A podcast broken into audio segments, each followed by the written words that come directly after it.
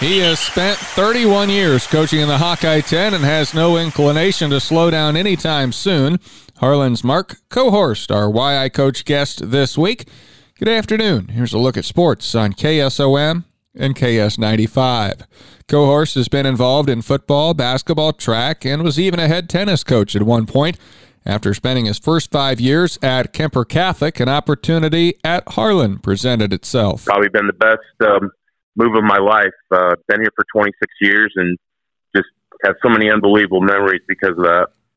Being entrenched in the atmosphere of Harlan sports has helped Cohorst through some major challenges in his life. Working for, for a man like Mitch Osborn, um, he always treated me very well. Uh, working for Kurt Bladt, same thing. I, you know, I can't think of two other people that you know haven't have impacted sports in Iowa like those two guys have. I look back to when I had cancer, and there's a lot of days when I just really didn't want to get out of bed. And uh, what I would do is I I'd go to football practice and I'd jump on the golf cart with with Coach Kurt Bladt, and a lot of times I'd just uh, ride on the cart with him and and just getting out of the house and and being outside and being with with uh, those guys um, was probably some of the best medicine that I ever took. Coach Cohorst is a Kuemper Catholic alum, and the Knights winning the 1985 state basketball championship is a big reason why he is where he's at today. I actually initially did not think I was going to be a teacher. I went to Iowa State to be an accountant, and uh, back in 1985, I was a sophomore at Iowa State, and uh, my alma mater was in the state championship game in basketball. Uh, the team that Nick Nurse and Brian David played on, and uh, they ended up winning the state championship in the large school class back then, and that just um, had a, a great effect on me. It, it sort of brought that community together. It was during the farm crisis, and uh, everything was good after that. It seemed like in in Carroll that um, I don't know, everybody was happy, and and uh, I just like the impact that it had on the community itself, and then I, you know, on the student athletes. So I decided to, to leave uh, the business world and go into education and coaching. Assistant coaches have to hold a lot of different roles, of course, and one of the more unique duties that Coach Cohorst has had over the years has been reining in Coach Mitch Osborn on the sidelines. Uh, one of my jobs when I first um, was on his staff was to uh, rein him in, to grab him by his, mm. the back of his uh, belt and have him sit down. It, it was a full time job, and uh, um, it you know it was one of those things where he I wouldn't say he was a wild man, but he he knew his feelings. Or he made sure the officials knew how he was feeling. And now that he's gotten a little bit older and wiser and so forth, that he has a a different way of getting his point across, I would say. Coach Cohorst says some of the good advice that Osborn gave him was that someone always has to be the calm one. And so that's a role that Coach uh, has tried to take on, especially, he says, in football when things can get a little bit hectic out on the field.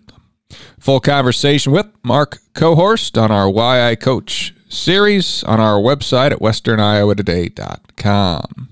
Cam volleyball team will be in action this evening against Coon Rapids Bayard. Cougars eight and four, Crusaders three and ten. Coach Jenna Myers will be looking for her team to have a good serving the night. The thing I've got going with these girls this year is, you know, we've got to serve well. When we serve well, it's really hard um, for teams to kind of get in into our system, and we tend to, you know, use that serving and use that for the rest of our game and kind of use it as our energy, get the whole flow of our game going.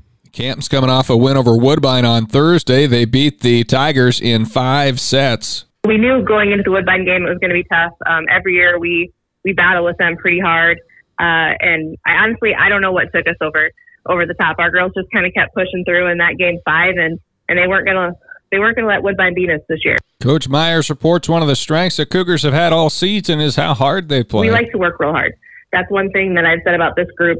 Um, you know, even for the last time, four years that I've been with Cam, these girls work really, really hard. They don't like to give up, and they're going to give you their all until the end of every game.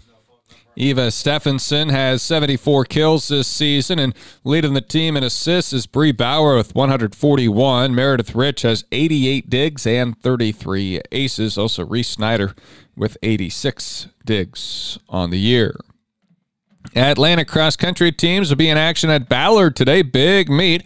Coach Dan Vargason says there'll be over 200 runners at the starting it's line. It's a great course. Everything there is really well run. So it, it should be a lot of fun. It's going to let us see where we stack up with some of the best in the state. Uh, we've proven we can hang with a lot of teams down here that are ranked and that are talented. Um, and now we get to kind of show what Southwest Iowa is about as well. The girls' team is one of 14 ranked squads out of 24 competing. On the boys' side, there are 12 rated teams today. Meet starts at 4:30 at Ballard Golf and Country Club. Riverside won the Griswold volleyball tournament, going undefeated on Saturday, including 3 0 in pool play. Then they beat in the semifinals ACGC two sets to none and swept Griswold in the finals 25 22, 25 18. Griswold was one of Four teams to go two and one in pool play. ACGC, Southwest Valley, and HSTW were the others. Exira EHK picked up one win on Saturday in Griswold. Results are posted at westerniowatoday.com, as are results from tournaments at Shenandoah, West Monona, and South Central Calhoun. I'm Bennett Blake with sports.